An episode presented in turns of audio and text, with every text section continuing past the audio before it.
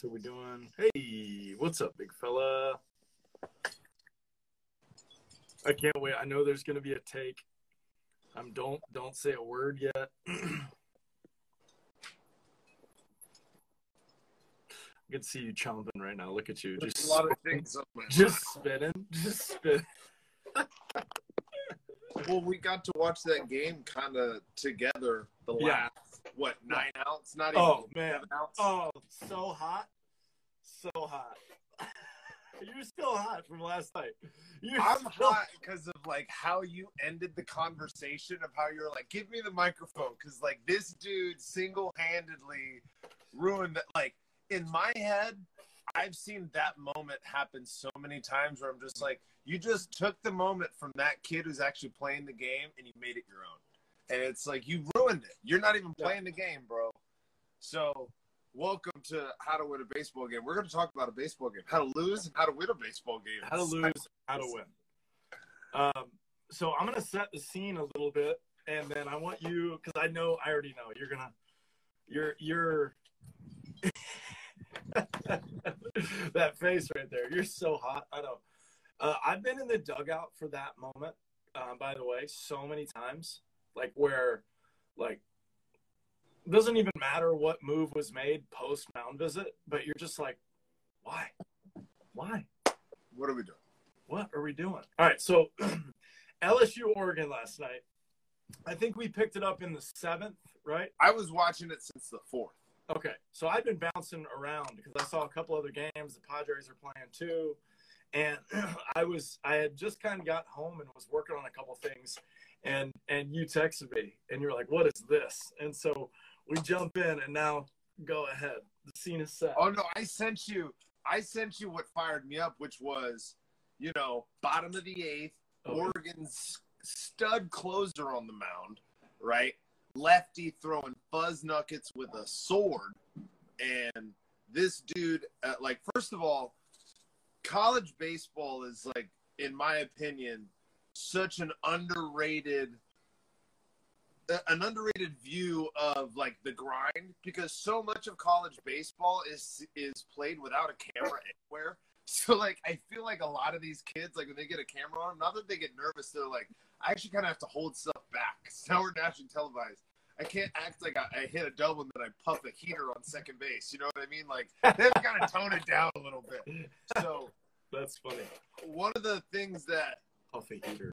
fired me up was man on second and third, bottom of the eighth, in Oregon. Winner goes to the super regional, and you got like the five, six, seven up for LSU, no outs, and it's Lefty, like lefty on the mound, lefty on the mound and righty, righty at the plate. been working. And I don't know the statistics on LSU's bunt history on the year, but I've been watching college baseball for a long time. Um, I don't think I've ever seen LSU win a game off of a bunt. And again, I don't think you're allowed to. What? The, if you're in the SEC, I don't think you're allowed to win by bunt in the SEC. I honestly don't think SEC teams bunt unless it's like, hey, I've got 15 jacks and your third baseman's playing a mile back. I'm just gonna lay this down to get a free knock. But so this is this is my pet peeve on how to lose a baseball game. The game is played on the field. I don't know when it happened, and you've seen it too, but the wristbands and the belt bands and every pitch, the coach calls out 23 17. Everybody stops and they do this thing, right? And then everyone does it, right? I get it. You want everybody on the same page, right?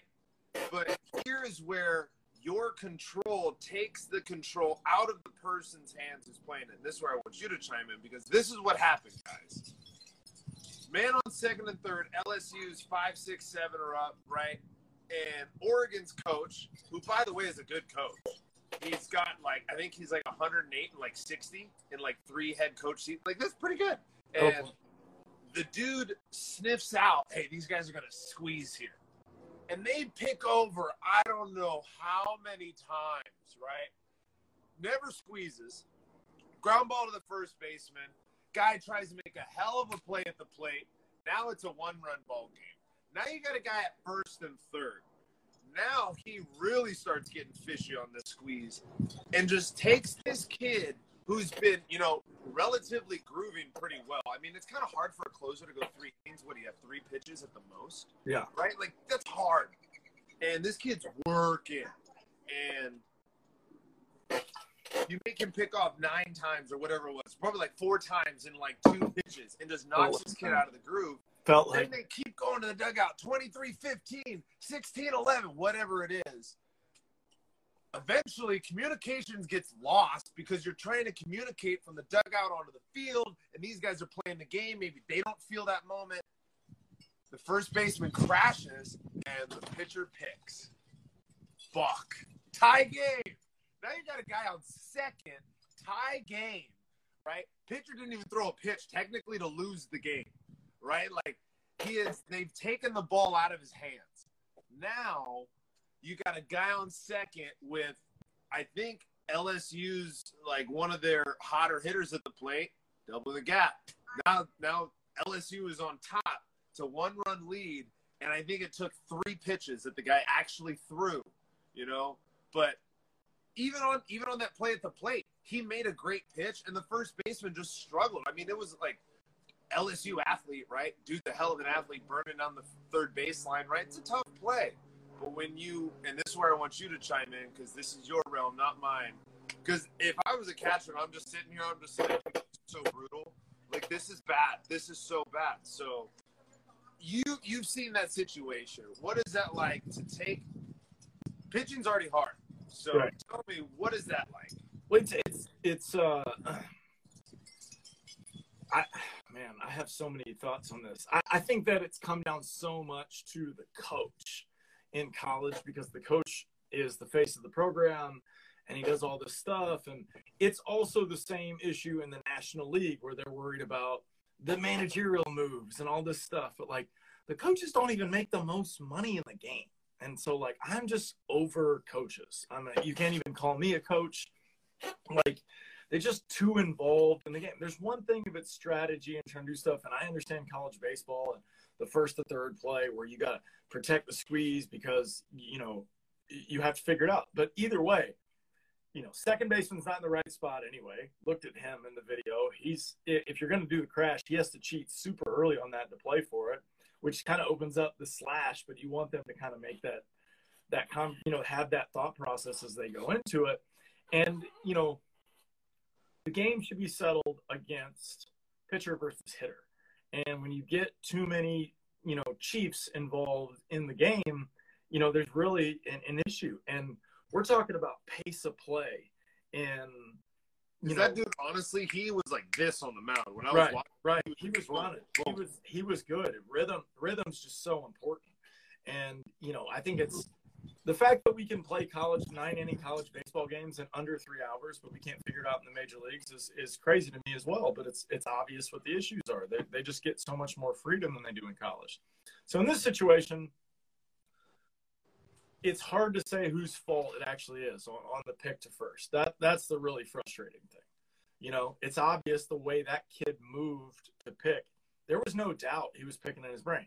He was confused as soon as he came set when the he lifted his leg and the first baseman crashed. And he was like, that is not whatever signal slash number it is right there. So I mean, it's just too involved. It really is. It's unfortunate, but you see it all the time, and there's a complete misconception in the game of baseball where that's the stuff that wins travel tournaments. That's the tr- the stuff that wins these little games where you need to small ball and manufacture a run, right?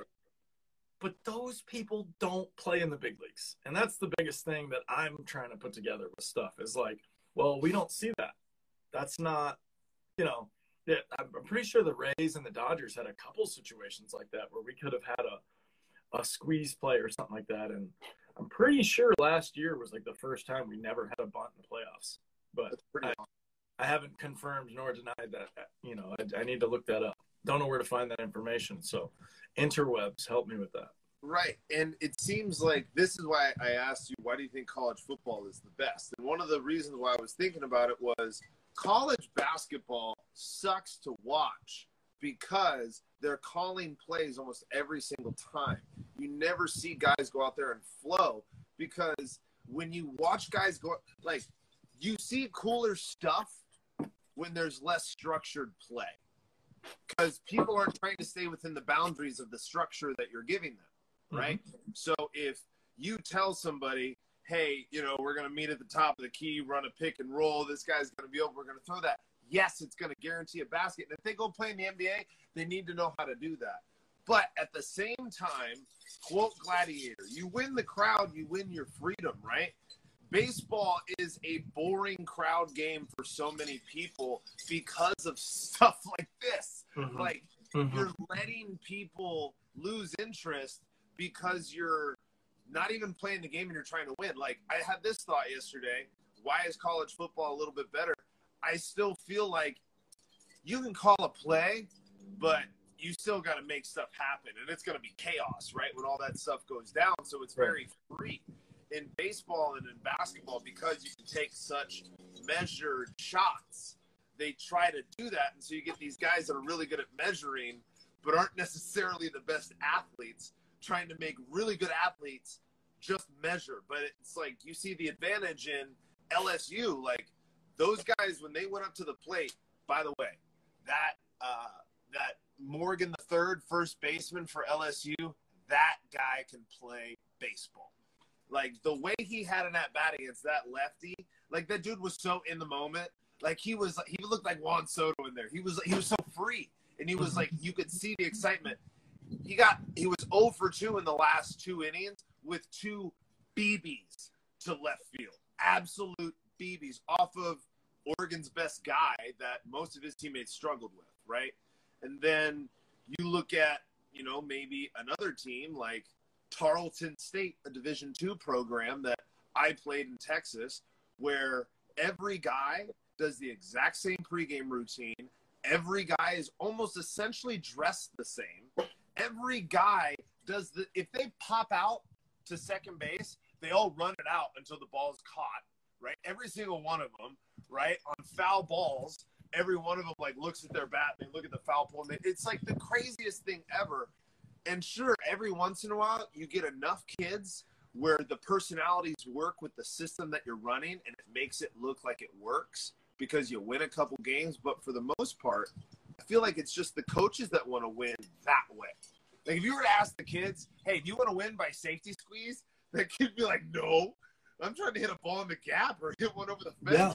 Yeah. It does seem like uh, coaches are trying to do stuff like they're trying to be involved. You know what I mean? I, I you just you just saying that made me think about um, Luis Sojo, my manager, uh, when I was in Mochis, and I just he, he was 14 year big leaguer with the Yankees, and I, I constantly was just trying to get into his brain and learn stuff, and I was asking him about like how you know what what's the deal with with managing what what what do you see because it just seems like you just sit here a ton and he goes if i'm doing my job i don't really do anything I just kind of watch the entire game.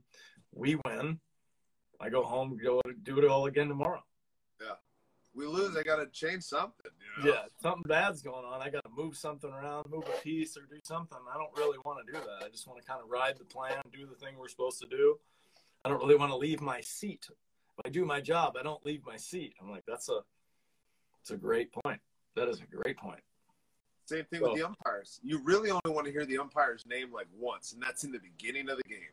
That's about the only time you ever want to hear the umpire's name. It, I think it's terrible the fact that we know so many umpires' names in general. We should know their name. What, what, why are we why are we giving these humans power? They don't have power. All right. They're observing the game and just trying to call it as square as they can. They're literally the like you could argue the umpires are the biggest fans of baseball. like because they're uh, all agreeing like, hey, we're just gonna stand here and just watch. Like that's that that's so hard to do and to stay engaged. Like they're so present. Like for a home plate umpire to be sixty whatever years old and to like be good at seeing the plate, dude, that's that's hard to do. But he's involved. He feels the moment. I bet that home plate umpire last night would have looked at Oregon and be like, "This dude ain't button. I just feel it right now." you know, and like, but he's the guy that's involved in the game, right? The coach, yeah, yeah he's sitting down, but you don't feel what's happening.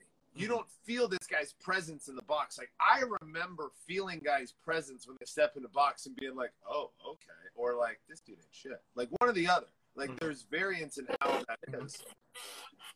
And just like you said last night, like, uh, or I- I can't even say it enough. When you take the game out of somebody's hands to make it your own game Mhm. instead of letting that person figure it out, it brings me back to the idea of moves to win that we talked about in our last podcast. Like, you didn't really teach that kid any moves to win, or if you did, at that point, you stopped believing in his ability to win because you had to get involved. Yeah. You know? So. It's hard for and one of the the announcers, I don't know who was announcing last night, but he said something that was really important that goes with why you should do live at bats and not just summer ball and travel ball, but you should like just get reps. And all he talked about was this 19 year old from Oregon came in, just shoved the door right in on LSU. And he's throwing like 95, just absolute gas, has like tattoos on his forearm. Uh, oh, I have a great hot take for pitchers, starting pitchers. Actually, maybe all pitchers, and you might be offended by it. But um, essentially, this kid goes in there and just absolutely shuts the door down. But the announcer says, you know, I'm really impressed by this kid for being, you know, a freshman and to not have a year of development and to have an, like an understanding of his pitches. And I was like, that's really true. Like for a kid to go up there and like, you know, slice up LSU, right? Like at 19, like that's hard to do. So, to your like opinion, right? Do you think that a coach getting involved like that is could ever be positive for a player's development to understand the moment, or do you think we're being too harsh on that? Oh goodness. I mean, you know, you get on the other side and you see the coaching side of it of like Like, what if they do squeeze? He's a genius, right? Right. You know what I right, mean? right, right, right, exactly. Like if it squeezes, if he squeezes and it works, he's a genius, right? And everybody loves, you know, everybody goes, "Oh man, small ball," right? But it's just not that easy to execute a squeeze. I, I mean, you know, the idea that that's an automatic thing for someone to get down and knowing things like I know, like if you're gonna bunt or you're gonna squeeze, I'm gonna throw my hardest pitch to hit, which would be my slider or my cutter. And so, two things are gonna happen when I do that. Number one, you're going to change your angle without realizing that you are on your preset angle because I know you're in college. And number two, it's going to be moving late and away from you, which means that you're probably going to be lunging with it, right? And so I'm anticipating left side of the mound, and I know I have to option play to the catcher immediately, right? Yeah, it's it's kept kept option, boom, option for all you American guys that know the veer as we ran it in high school. We ran the wing T option, send the running back around the backside to a weird eye formation, and then let's just run. That's And for those of you who don't think that works, De La Salle won 140 something games in a row running that offense. right, right, and and it works until you run into SEC defenses that understand Right. lateral, right, strategic lateral moves. So your squeeze bullshit works. Yeah, exactly, right. It works, right, right. It works when it needs to work, unless you run into somebody that knows what they're doing on the mound, and that's Or the thing. in this instance. Right, right. Or a coach that understands like we're, Right. there's a base open, maybe we should just throw curveballs every time, and then he'll bunt it right back to the pitcher, and we'll glove flip it, and we'll go from there. Right. So, yeah, man, I don't.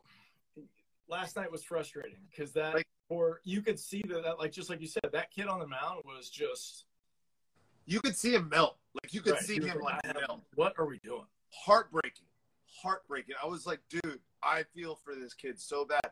Cause number one, baseball's a lonely sport.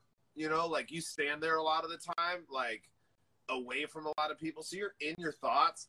But at that exact moment, that dude was so lonely on the mound because he felt lost for sure. He was like, I'm out here shoving, and, you know, yeah, sure, they scored one run, but like now, like I can't even pitch. You want me doing all this? It's just, it's really interesting how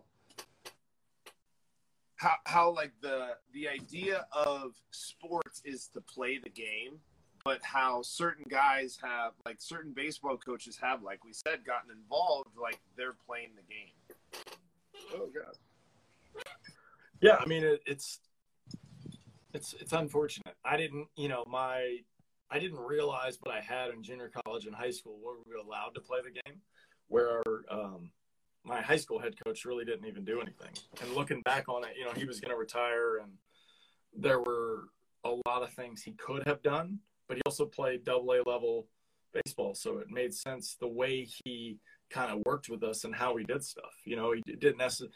He was a. We knew what to do with the ball. We didn't have to necessarily. Our baseball IQ as, as our team was pretty good, but we weren't very good at executing. You know, we didn't we didn't win baseball games or anything. So happens. Winning's right? hard. Hey, winning's hard. You can set yourself up for it, right? Right. Like, for the most part, like one of the things that I like, I watched. I've seen Paul Mainieri. I think win, I don't know how many college World Series. I told you last night. I was like, I'm a like a- Yeah, I know. He's Right. like, it's a great story. I just started giggling. I'm like, yeah, Like. But like I saw him, so I remember when pre BBCOR LSU went to the College World Series, and there was a kid from Livermore where I'm at. He played on the same Babe Ruth team as I did, but he was like a year or two ahead of me. So I was 11 when he was out of the league. But he played third base for LSU. Um, maybe a 300 hitter, maybe not. He hit at the bottom of their lineup. But I remember following LSU that year, and they always just ripped the shit out of the baseball. I've never seen an LSU team that couldn't hit, like Mhm. ever. I've never seen an LSU team where like, yeah, they're all defense and small ball. Like every time, don't they get like a thousand people at their practices? Like that is like a true baseball organization, right? Mhm. And I just remember hearing Paul Mainieri like talk to his players. It reminds me a lot of Joe Maddon. Like when you get guys that create freedom for guys to be themselves, you get you get these like these dudes that just step up. Hey, and you know what's great? You know what's great about that too? Just thinking about last night was, did you see when they cut to him on the side in the dugout? He No. was as nervous as the players in the dugout. Oh, dude, he was he didn't know what He was was going like, on. right? yeah. He's bending over, going, "Oh my goodness, I'm gonna be sick," right? Because he's so into the game too, which really tells the story of like he didn't put no plays on. He's gonna hey, Uh-uh. let, hit the ball. And I was also thinking this at the same time. Look at the difference between the two coaches. The other guy, he had a clipboard. He was sitting down. He had shit to do. Paul was just sitting there. He's just kind of like, man, this is a good game. You It's know, a great game. It's a great. just Come on. watch it. You know, and I think th- there's been a few LSU players that have stood out, and one of them was this guy named Jared Mitchell that never really made it, but he was a first round draft pick for the White Sox. Dude was pretty good at LSU. He was a two sport player. He played football. He was like a fifth string, like like a wide receiver for LSU. But then, like when he's on the baseball field, like nobody's faster than this guy, right? Which I mean shows you like how crazy athletic football players are, right? Mhm. Then they just walk into the baseball field and it's just like gangbusters. But the guy played with so much like fun. And that's what I see when I see LSU baseball. I see guys that have a lot of fun. Like I saw a guy leave the yard yesterday named uh, Dugas or something like that. Do deadlifts every day for sure. Huge. And like he hit a ball and just like when they got into the dugout, like you could this is why I love college baseball. There's such a good camaraderie between those guys. And you could see the love and even on Oregon side, right? They love each other too, but like your coach would, you know, take the bat out of your hand or take the ball out of your hand, right? Where Paul is just like, go play, go play. And that's why he's been, I think, to the College World Series so many times. That's why I think he's, you know, the Bregmans and the um, the Nolas and the LeMahieu. Not LeMahieu. Did he go to LSU? No. Mm, No. Just a Louisiana sounding last name. I that is LeMahieu is a very Louisiana. But there's there's there's a few guys that have come out of that program that are really like they're just fun to watch, and I think that's an important factor that he he does, which is make the game fun. Now, you know who didn't have fun was that bullpen guy last night. They kept cutting to him. He's just standing behind the fence. Like that dude was pissed. But here's my take, and I want you to hear it. I was inspired by Dustin May because I have never seen a meaner looking dude on the mound. Like when that guy's on the mound, I'm like, dude, that dude looks like real crazy. And you know, a lot of the pitchers that I've caught in my life, the prettier they were, the worse they were in tough situations. Mm. The uglier the pitcher, the better they were in tough situations. Very anecdotal there. Very, Very anecdotal. so, if I were to be a college baseball manager, like when I sent you that, I tell all my recruits, I don't want a single pitcher that's good looking. I want the grossest 90 mile an hour throwing dudes. So they're just up there just attacking the zone. I'll take hitters that are a little pretty though. I feel like pretty hitters, you know, they got a lot of pride. You know, they got that machismo and stuff like that. But I I feel like I feel like pitchers are like hound dogs. You gotta like it's the cat and the dog. You gotta make the the hitter into the cat, right? And so I want a dude that's up there that's just like, yeah, you bit my face, whatever. Like I'm right here, like I'm mm-hmm. standing right there. That's what I want, and I felt that from a couple of the like LSU guys and a couple of the Oregon dudes. They were a little ugly, not gonna lie. So you know, that's that's my. If I were a college baseball coach, I'd tell all my recruiters, "Hey, I need ugly pitchers. I want absolute dogs." That's hilarious. Um, I have, uh, you know, I've gone both. I've gone clean shaven, beard, long hair, short hair. You know, I would say it's it's uh, depending on what works, right? You can Oh, try yeah. all the options. One sticks, you're just going to ride that for the season. I think it is seasonal or career, though. You know, because a lot of those things have lifespans, if you may. True, true, very true. You can only have a. Well, Don Mattingly took his mustache throughout a whole decade. It was excellent. Yes, yes. Now, did you happen to catch the Arkansas game? Uh, I don't think so. I probably have to watch Wheels on that. Oh my goodness, you're in. You're in for a quality, absolute. Oh, first thing that pops up: LSU and uh, Oregon on wheels. Good job. Hey, If anybody isn't, if anybody isn't subscribed and following Wheels on YouTube, you're completely missing it. You- This might be one of the coolest channels that has figured out how to speed up baseball games. Nebraska, Arkansas. Okay, what a ball game! Number one in the country, Arkansas, Nebraska. I don't want to ruin it for you, but man, man, man, man. Let me let me sc- scroll to, hey, two to two, two to two, bases loaded in the eighth. No, I'm sorry, sorry.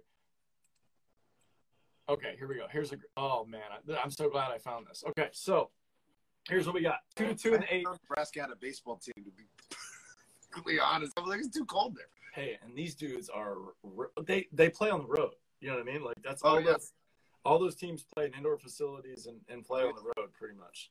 Um, and their you know their home field is basically for um, playoffs, right? Um, so anyway, two out walk, right? Okay, two out walk. We get a guy on. They got a we got a right hander for Nebraska that's pumping 92. Okay, another two out walk. Four pitch walk. Bases juiced. Two to two, right? Okay, How many outs? two. Oh fuck me. He gets two quick outs, right? And here's the thing. Both guys start he goes slow, slow, fast on first two guys. Gets him 0-2, goes heat, goes punchy, heat, goes punchy. Oh, two outs, goes first pitch heat, misses, goes 3-2, but doesn't throw the breaker, right? Like mainly all heat, like weird, and misses up, up, up, up, up, right? Next guy, breaker, bounces it, breaker, bounce it, ball, ball, right? And then all fastballs again for the four pitch walk to load him. Now, here we go. First pitch fastball, This dude's all Right. over the place with his sequences. Like Right. just trying to figure it out. First pitch fastball, ball, a uh, little bit up, very close. Second pitch, spikes it. Spikes it, and the catcher stands no chance, right? But here's the thing I noticed during the game, and you can't see this on wheels. Arkansas at home, sold out stadium. I couldn't tell you the last time any of these Nebraska kids could handle the pressure of what those stadium was putting on. Wow. Oh man. Loud, energy, music, lights, the whole thing. And he spikes it. I it's so loud.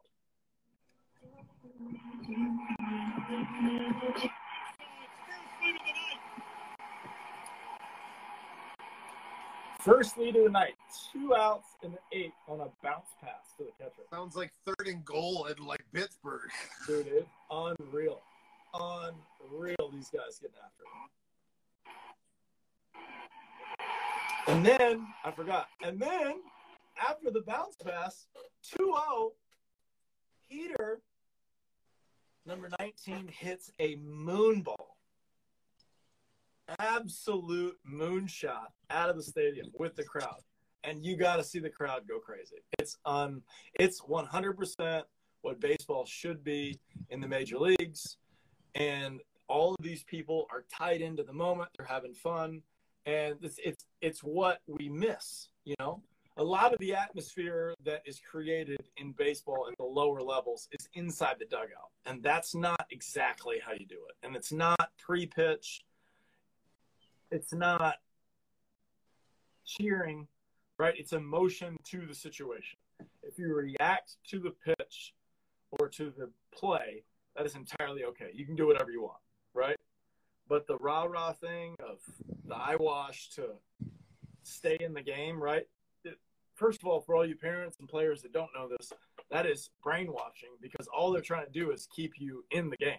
That's all they're trying to do. They're just trying to you watch the pitch and you do you stay there. That's the, the hey batter batter thing. That is designed to keep you focused on the batter. That is an absolute auditory device that does that. And there's a lot of things inside the game of baseball that do that. And if you don't know what's going on and you watch Manny Machado, you might think that he's lazy if you don't understand what's going on because he doesn't play hard uh-uh. because you don't see him run on and off the field. He doesn't hustle from the moment he leaves, right? And that's it's just a different thing. It's a different game completely. And you can see that in this stuff, in this little warfare of the situation where a lot of these guys that are playing college baseball know exactly what's going to happen because their coaches have made it very easy for them to to handle this thing. He, this ball this guy throws is the weakest ball he threw all game, and listen to it. I think we're gonna get screwed on commercial. I just graduated 10 people from my mentorship program this morning, and on average, I hate that. Here we go. Dude, it's so loud. Like you just hear the ding in an instant. Like it's. And they're it's- going, they're going crazy. Was that a dude who hit that though? Was that like Yeah, their yeah. guy? It was uh, Dude, I love how college baseball like truly ends up like well, baseball always seems to end up like whenever somebody blows a lead, you always end up in this position of like, all right, and you got to go through your three, four. Like Oregon had a shot last night. They had their two, three, four, and five guys come up after they blew it with a one-run, you know, or they had two runs to go. Excuse me. So, oh, your boy Thompson that you talked about, he was duded last night. Came up big. Came Yeah. up big, big. he's a good kid. He's a good kid. It's fun to see him. It's fun to see him, you know, doing his thing at, at that level, and and you know, he's a he was a very talented athlete. You know, The um, he had a couple of uh, he had a couple of good like heads up moments that again, like if you make robots, it's hard to have these heads up moments where you know, guy on second, it's a weakly hit ball. Right-handed pitchers falling off to the left side of the mound. Third baseman's playing on the line. He goes up and makes a play, fakes the throw, makes the spin, turns around, runners on the bag. But he did it with so much like speed, right? It was just such a playful thing that the rudder, like he actually like he reached for the bag. He was like, "Oh shit!" But he wasn't anywhere close to being out. right? It's just the idea of like, hey, I'm playing this game in such a creative way. Like, I'm just like looking for outs, right? There's no like rule that says you have to get it and throw it to the force out, right? Just you find that hidden ball trick, man. There's a reason why it works, right? Because it's just another way of getting an out, right? It- that's dude. I had this conversation with. We have a major league umpire that works at our facility, and every once in a while, he and I like hit these agreements where it's like, dude, how come nobody else thinks like this? Like, I was telling these kids the other day, I was like, what are the two ways you can actually get on base? And, you know, they were like, uh, you get a single and a double. And I was like, yeah. And then they all kind of like, well, you get walked. It was like, and? You get hit. And I was like, what's the other one? It's there. I was like, so there's only two things that happen. Either they made a mistake or you got hit. One of the two things, right? The other one is you got out. There's only two out of three things that can happen. And you guys need to understand that drawing a walk is a great way to knock it out and just like not swinging at certain pitches. And that guy was like, you know how crazy that is that you just said that and like there are so many big leaguers that talk about that, but it doesn't trickle down. Like there's it it never really trickles down. That Morgan kid that I was talking about last night, that left-handed closer was getting tons of people with fastballs up, sliders down, fastballs in, sliders away, just making them track and work on balance. He didn't bite once. Got a pitch to hit, 2 1 count, both at bats, smokes balls to the left side, right? But he got those pitches to hit by not swinging because he wasn't getting reactive. He was so calm. Yeah, sure, he was like jumpy, but he was like having fun. He wasn't like rah rah, let's go. Uh. He was just like, it reminded me of like he was doing live at bats with you. Like you were like, you jumped on that cutter, and he was like, I know I did, but you didn't get me. Like he had that playful Yeah. mindset. Yeah. Like he, I got to stand up so I can like. He took this pitch right on a slider. Like he took it right. He goes boom, and he kind of hops. He's like, hoo hoo. Like he kind of like smiles, right? Because he was like, Yeah. I was close. I was close to. You almost got me. You almost got me. but he stayed playful. He's he, and I think that's a, a big thing that is an emphasis for me on this episode right now is like play the game. Don't create like these maybe situations that are like kind of low percentage and then you're trying to meet the low percentage with another low percentage thing or whatever it is. Just like, hey, do you have good athletes at first and third base? Yeah. Trust them to make the squeeze play then. You have a two run lead, man. Like, play with some balls. You know what I mean? Like, like act like you guys can score seven runs like you did in the first eight innings, right? Like act like you guys can play the game and create stuff.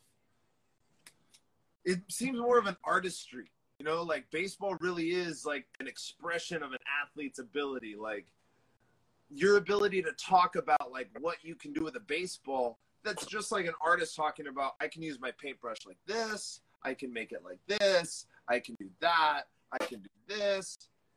But that only comes from like painting. That doesn't come from somebody telling you, okay, John, now you need to make straight lines going this way, and then we do this. Like, now I just know how to make straight lines, right? But I don't know what I like to do. Speaking as you, right? Like, Right. maybe maybe John likes to, you know, draw the space. He likes to draw the stars. He likes to draw the Milky Way. These lines have nothing to do with that. You know, so if you're a guy that likes to, you know, throw 95, that's awesome. But what, like, someone just taught you how to throw hard. What else are you going to do with that? Right? Like, okay, you're incredibly gifted. And I'll use this art analogy. You're incredibly gifted at throwing colors together. All of your drawings suck. So it doesn't really matter. You know Yeah. what I mean? Mm-hmm. So that that's just a big emphasis, I think, for my future in coaching. And this is that question that I asked you, which was when and why did structured college baseball happen?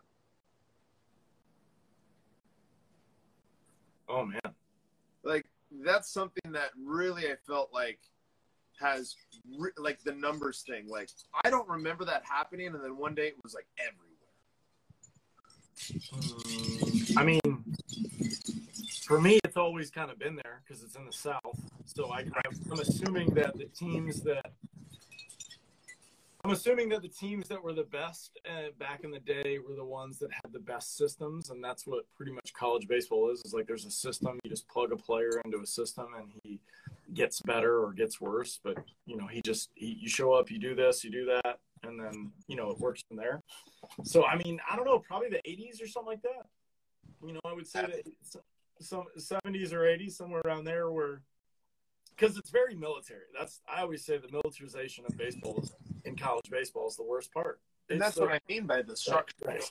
Everybody, it, it does look like a uniform when you were saying that earlier. It, it, they, they don't want players with their name on the back of it because it's about the team, but the team is about the coach. So it's just a whole circle of like narcissistic situation. Oh, I'm gonna rip on Oregon's jerseys yesterday. Those Yeah. numbers looked like duct tape. And some drunk dude just came and ran in at a black shirt. Why were they why were they wearing coaching tops? What were you doing? no buttons. The Like two the button logo was dope. The logo was super cool. And two button a two button coaching top. What are we doing? with no button. Yeah, no no, button. there was no button. No buttons. No button. What are we doing? With duct tape giant like like some blind alma mater was like, you know, I sit in center field, I can't see the pitcher's number. Nike it a needs to figure it out. Nike, first of all, FIO, please. F I O. 100%. Okay? Oh, here's a um, here's an interesting uh, thing that I thought of while I was watching the game. Do you ever watch the on deck hitter's reaction to a guy in front? Like, say you you sword that dude up, you cam up, right? Let's say he's hot, right? Do you ever look at the next guy up and like see what he does? I, you know, I have, but it's not. You're just so locked into the guy right in front of you. You know, I you're understand trying that. to, I was just curious. yeah, you're just, and when he walks up, you're just like, oh, hello, sir. Hi. Yeah. It's uh, time to dance. Ready to, ready to see what we're made of here? The know, reason the reason I asked was Dylan Crews. Did you watch that guy last night? Mm, who is he with? He's on LSU. They call him Mini Mike Trout. Apparently, Oh, the yeah. dude's just like, Yeah. just amazing, right? Oregon's dude swords him up, right, just like he was doing everyone else. And they showed they showed him swing and miss, and then they showed the on deck hitter kind of just go like, "Eesh," like, oh man, if he got him. And I was just like, man, I feel like you already lost that at bat. You're already going up there like that Mhm. like it's like I thought of like hitters should really have like that. They really should have a cold samurai mindset. Like he got him, but he still has to get me. And so I was just thinking about that because I was like, when this dude was mowing everybody down, you know, you look invincible when you're mowing people down, right? Mhm. And to see that hitter's face go, man, that was uh, that was tough, right? But it was just a split second. So I just thought I'd ask you. I was like, you ever you ever notice that? Like maybe you're you're just slicing through a lineup, and the guy on deck, he's just like, what in the hell? It was just Yeah, a no. funny little moment. It is. It is. It really is. It's a, you know, it, we can go back and forth. The, the game is great. The game is terrible, right? Like it doesn't. It just depends on. ah, Man, it just it just really depends on.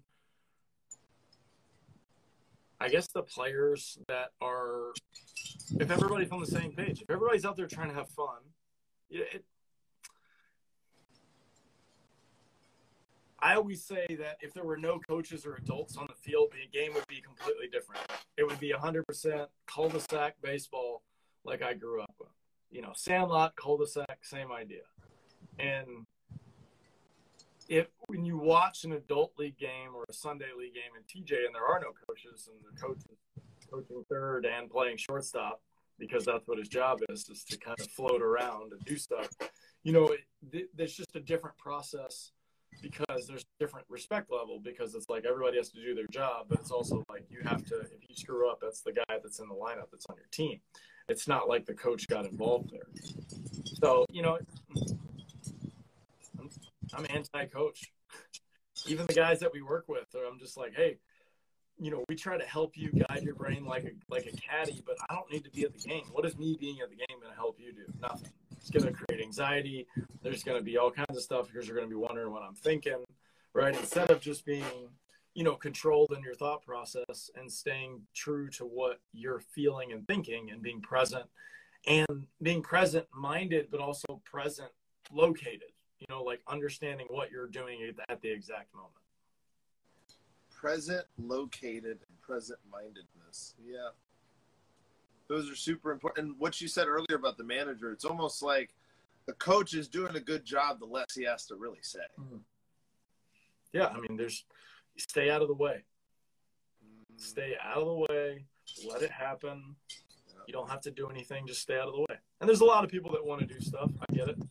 I get it. But what are you going to do? Honestly. You know? It's really fascinating. Really fascinating, like how how it's really gotten to the point where it's like, because again, you think about those two coaches, Paul Mainieri, who's been at LSU. I mean, dude, he's I think been a, a head coach in college baseball for like 30 plus years, like for a long time, right? And then uh, Mike Martin's about 40, right? Before he Mhm. retired, he was like 40 Mhm. some years. Mhm, mhm. And I mean, Mike, like those guys, like at some point, they probably understand again, like, you know, charts and all this. That stuff is great. But at the end of the day, like, it's the players that play the game. And if they're not necessarily figuring out how to progress, that's when you help them. But you don't hmm. need to, like, hold their hand every at bat. You know, I talked about that last time. Like, kid steps out, hey, you know, get your hands to the ball, blah blah blah blah blah. There's the dad behind the dugout doing this to his son, like get over the top. Like it's like, bro, chill, dude. So it's that same thing where it's just.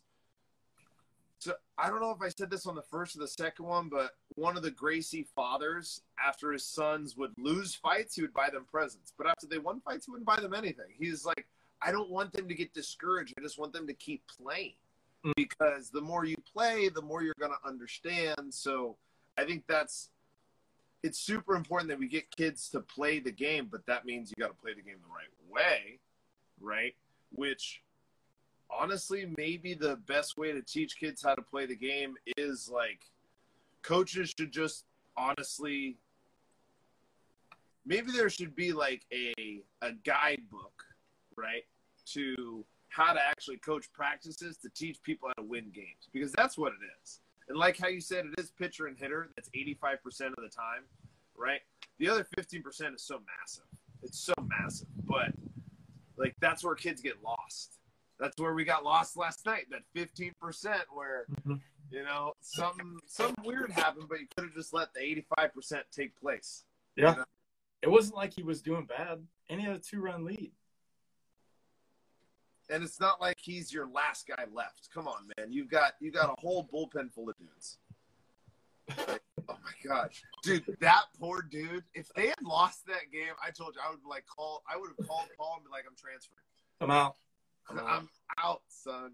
Yeah. Last thing that I want to ask you before we got to sign off here. So we've got a a summer where um, you know I think development's coming back. You've got by my love. You've got development coming back, like um, like that guy said. Guys aren't playing now. They were playing, you know, after a year of development.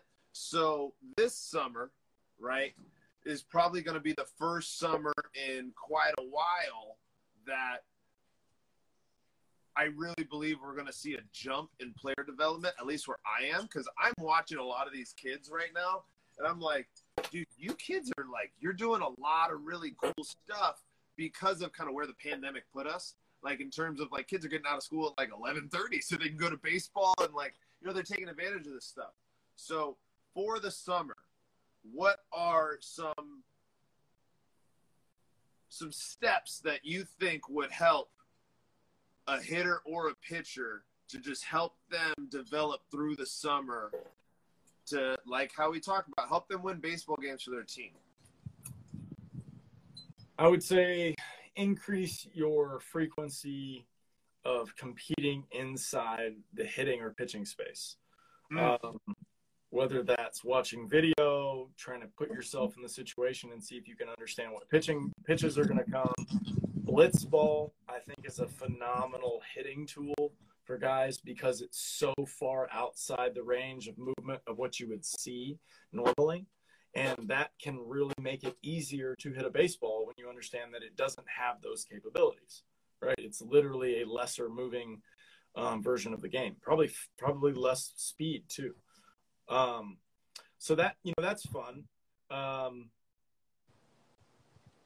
think I think educating yourself on like what actually works and and being able to evaluate yourself is is the biggest thing to know are, are things working or not. You know what I mean? I think that's the biggest. You know, you can you can go you can go to a tournament and go oh for oh and get walked every time. You, there's nothing you can control about that, you know. And, and Right. you know, you don't see a lot of bunting in tournaments because you know if it were my kid and he got asked to bunt and he got limited at bats, I'd be like, what are we doing? You know.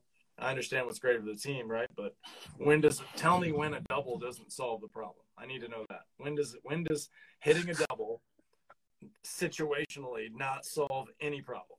Tell me that. Literally never. It always will solve the problem. It's like Right. there's never a bad time. Right. It's my response now every time where I hey, let's get the bunt down. Let's hit a double. Let's let's do that. Get the bunt down. Let's hit a double. Oh, it's not that easy. Well, there's guys out there that that's what they do. So maybe not that easy for you in the way you're thinking about it right now, Mr. Negative Nancy, but Right. that guy wants to hit a double over there. Why don't we do that guy? That guy's probably going to have better success in the moment because he has desire to, to get after it. He's like, let's hit a double, bro. It's big good. It's a good piece of advice. Increase your frequency of playing the game.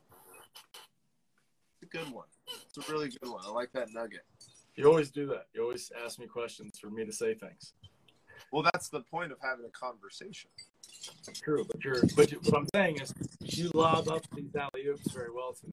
Oh, well, that's the point of playing the game. You can't have structured conversations because then you don't get this free shit that happens. You have to just ask these rant. Like, I wanted to ask something that was because I think that where you and I are, we understand like there's almost like places once you get to it's like okay now you're ready to work on this but like you have to do so much right so like what did this guy just ask How do I take an opportunity to have fun, make it learning or educational opportunity? My example, talking to my son, to take my son to an MLB game, ask questions, let him enjoy the game. Oh, dude, for sure ask. Oh my god. Okay, here's Like all you gotta do. both. like This is all you gotta do. Yeah. All you gotta do, right, is ask him if he recognizes the pitches that are being thrown when you go to the big league game. make sure in a good spot to see the pitches No, even then, you can. You you it doesn't even matter because you can look at the radar gun.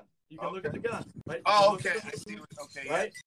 And then see if you can see him identify it. And then if he doesn't, just know that the speed of the radar gun will tell you what pitch it is. You know what I mean? Yeah, so you- that. Right? You you've got to learn those. And and if you can, if you can, you could probably pull up on Baseball Savant, whoever is pitching, and show them the speeds, so he can start going. 84 is a slider, 95 is a fastball, 72 is a curveball, right 80 is a changeup, right? Right. And then have him see if he can guess what pitch is coming. Ooh, that's a fun game and then he'll he'll be a hitter and then you can watch him well why did he throw this and then you can have a conversation you take someone to the game and they don't even know what game they're watching. Like the game is not watching tatis at shortstop unfortunately. It's not right? It's not trout in center right? It's it's none of that. That's not the game. When you go to a baseball game that's not the game. The game is jacob deGrom went to san diego and threw 14 cutters in a row and struck out nine guys in a row. pretty dope. That was crazy. He was striking out everybody in three pitches on the same pitch. Every lefty, he threw a down and in cutter, either strike, strike, or strike ball. And I just watched him. I'm like, dude, this is crazy. And no one's paying attention. And he's throwing the same pitch to the same spot to the same guy. Just whack, whack. and that that kind of brings me to how I would answer that guy is like the exact same thing that I tell every single kid. You need to get really good at beating people online in the show if that's an opportunity you have. Yeah. Because totally. like especially if if you have the ability to like really dedicate like I know this sounds like really kind of silly to dedicate time to a video game. The only reason I say that is because you learn these pitch trails, right? And you understand how the ball moves. And you can see like, oh, the fastball moves like this, and his curveball goes off his fastball like that. Mhm. And go to John's point, right? Then you take the game into the batter's box or behind the plate or on the mound, and the guy has an understanding. Once you know your release point, what does A look like? Then you know what B is going to look like, and C and D. And I explained that to one of my hitters the other day, and I was like, you got to follow guys' misses sometimes because sometimes a guy will follow their miss because it's a lot easier for him to correct off of that than to make a totally different pitch. because now we have to do something totally different instead of like, okay, I made a little adjustment here, like I pulled my slider. I'm gonna go fastball away here just to Mhm. see if I can just flatten it out a little bit. That's that's my two cents on that. Get him to play the show or watch uh, watch Twitch show games, right? Watch wheels, but like the the idea of I think knowing how the ball moves, and I learned this from John, is super crucial because once you know how the ball moves, the shape of the ball, like we talked about in the last podcast, like balls have different shapes. Different shapes do different things. Different shapes mean you have to react differently. And as a hitter, learning to hit a curveball is really hard when you try to hit it like a fastball, like John said, because a fastball is shaped like a straight line, where a curveball shaped like a mound, right? So if I try to hit a mound like that, it's just it's awkward, right? Instead of trying to meet it, boom. So just learning how balls move. Totally, totally. That's a great. That's a great piece. Well, I mean, you I gave think- me you gave me that that that no, but you said it. You said Right. it. It's all you good. gave me that idea. But um, I'm gonna shout you out real quick. Um, I want you guys to pay attention to how many of his eight to eleven year olds know how to throw hard. That doesn't even mean they throw hard, like they throw 80, but they like they for my young ones out there, they yeet the ball pretty well. And that's one thing that again, it's like sometimes kids are scared to throw hard or swing hard. And so with what we're talking about, like that's the coaches getting sometimes super involved, like, no, no, no, no, no, no. But just like the hardest thing is like when you know how to throw and catch the ball, that's a really big part of the game. When you can do that hard and accurately, it's super important. So there's my shout out to you. appreciate it. You're welcome. Appreciate it. Well, guys, um, go follow my man Alex Rojas, Namas Strength Athletics. Um, dude's got some awesome stuff coming out. Um, pretty excited about. It. He's a movement guy, catcher, coach. Look at him. Look at him flexing right now. Look at him moving. Look at him. You know. Well, my back is kind of tight. Did a, a lot of M. I'm getting involved more in my MMA stuff right now, trying to get my uh, get my fight game up a little bit. Just, but dude, it makes me think about baseball so much. like I think about it, like it's crazy. Right. Well, and it's it's the sequences, right? It's all the other stuff. The the your training partner. Oh my God, armbar master. Goodness. Oh, dude, that guy. If you guys want to watch a really good highlight of some really fun jujitsu, grind for Glory 101. That dude is a jujitsu master from the Bay Area. He's not really a black belt, but he's an absolutely phenomenal brown belt. Dude competes. And if you are a baseball player and you're done, and this is my last two cents, please do jujitsu if you're done. And you're just like, you're trying to get into something. I really think baseball players like jujitsu because I think we're the fastest reacting athletes, really. And I think jujitsu is a lot about fast reaction. You don't have to necessarily move fast, but if you can think faster, right, that's going to allow you to execute faster. So, to any baseball guy that's not playing anymore and you're looking for something, and maybe you like contact sports, but football is a little nutty, right? Jiu-jitsu. Love it. Love it. Love it. Well, guys, don't forget, follow all of our stuff. You can subscribe to us on YouTube. Um, follow Alex. Check out all our stuff. We'll have some more. We have a lot of things. We have a lot of things we have to figure out, We have a lot of things. and and we will we will definitely get that figured out. Uh, if you aren't playing the show, play the show. We stream the show on uh, Twitch all the time. Um, one of my employees is really good at the show, which is fun. But it's also why the way I learned the game. I learned the game, all the you know ins and outs and stuff playing uh, video game baseball growing up too. And if you're anti-video game, then you don't understand the benefits because speed of decision making is a real thing, and video games can help you with that. And that's what's fun about that too. So, speed of decision making that's a real, a real thing. So, appreciate it, buddy. Thanks. Have a good day. Um, you're the man. You're the man. Go change the world one pitch at a time. Go change the world. Affect the world. See you, buddy. Later, guys.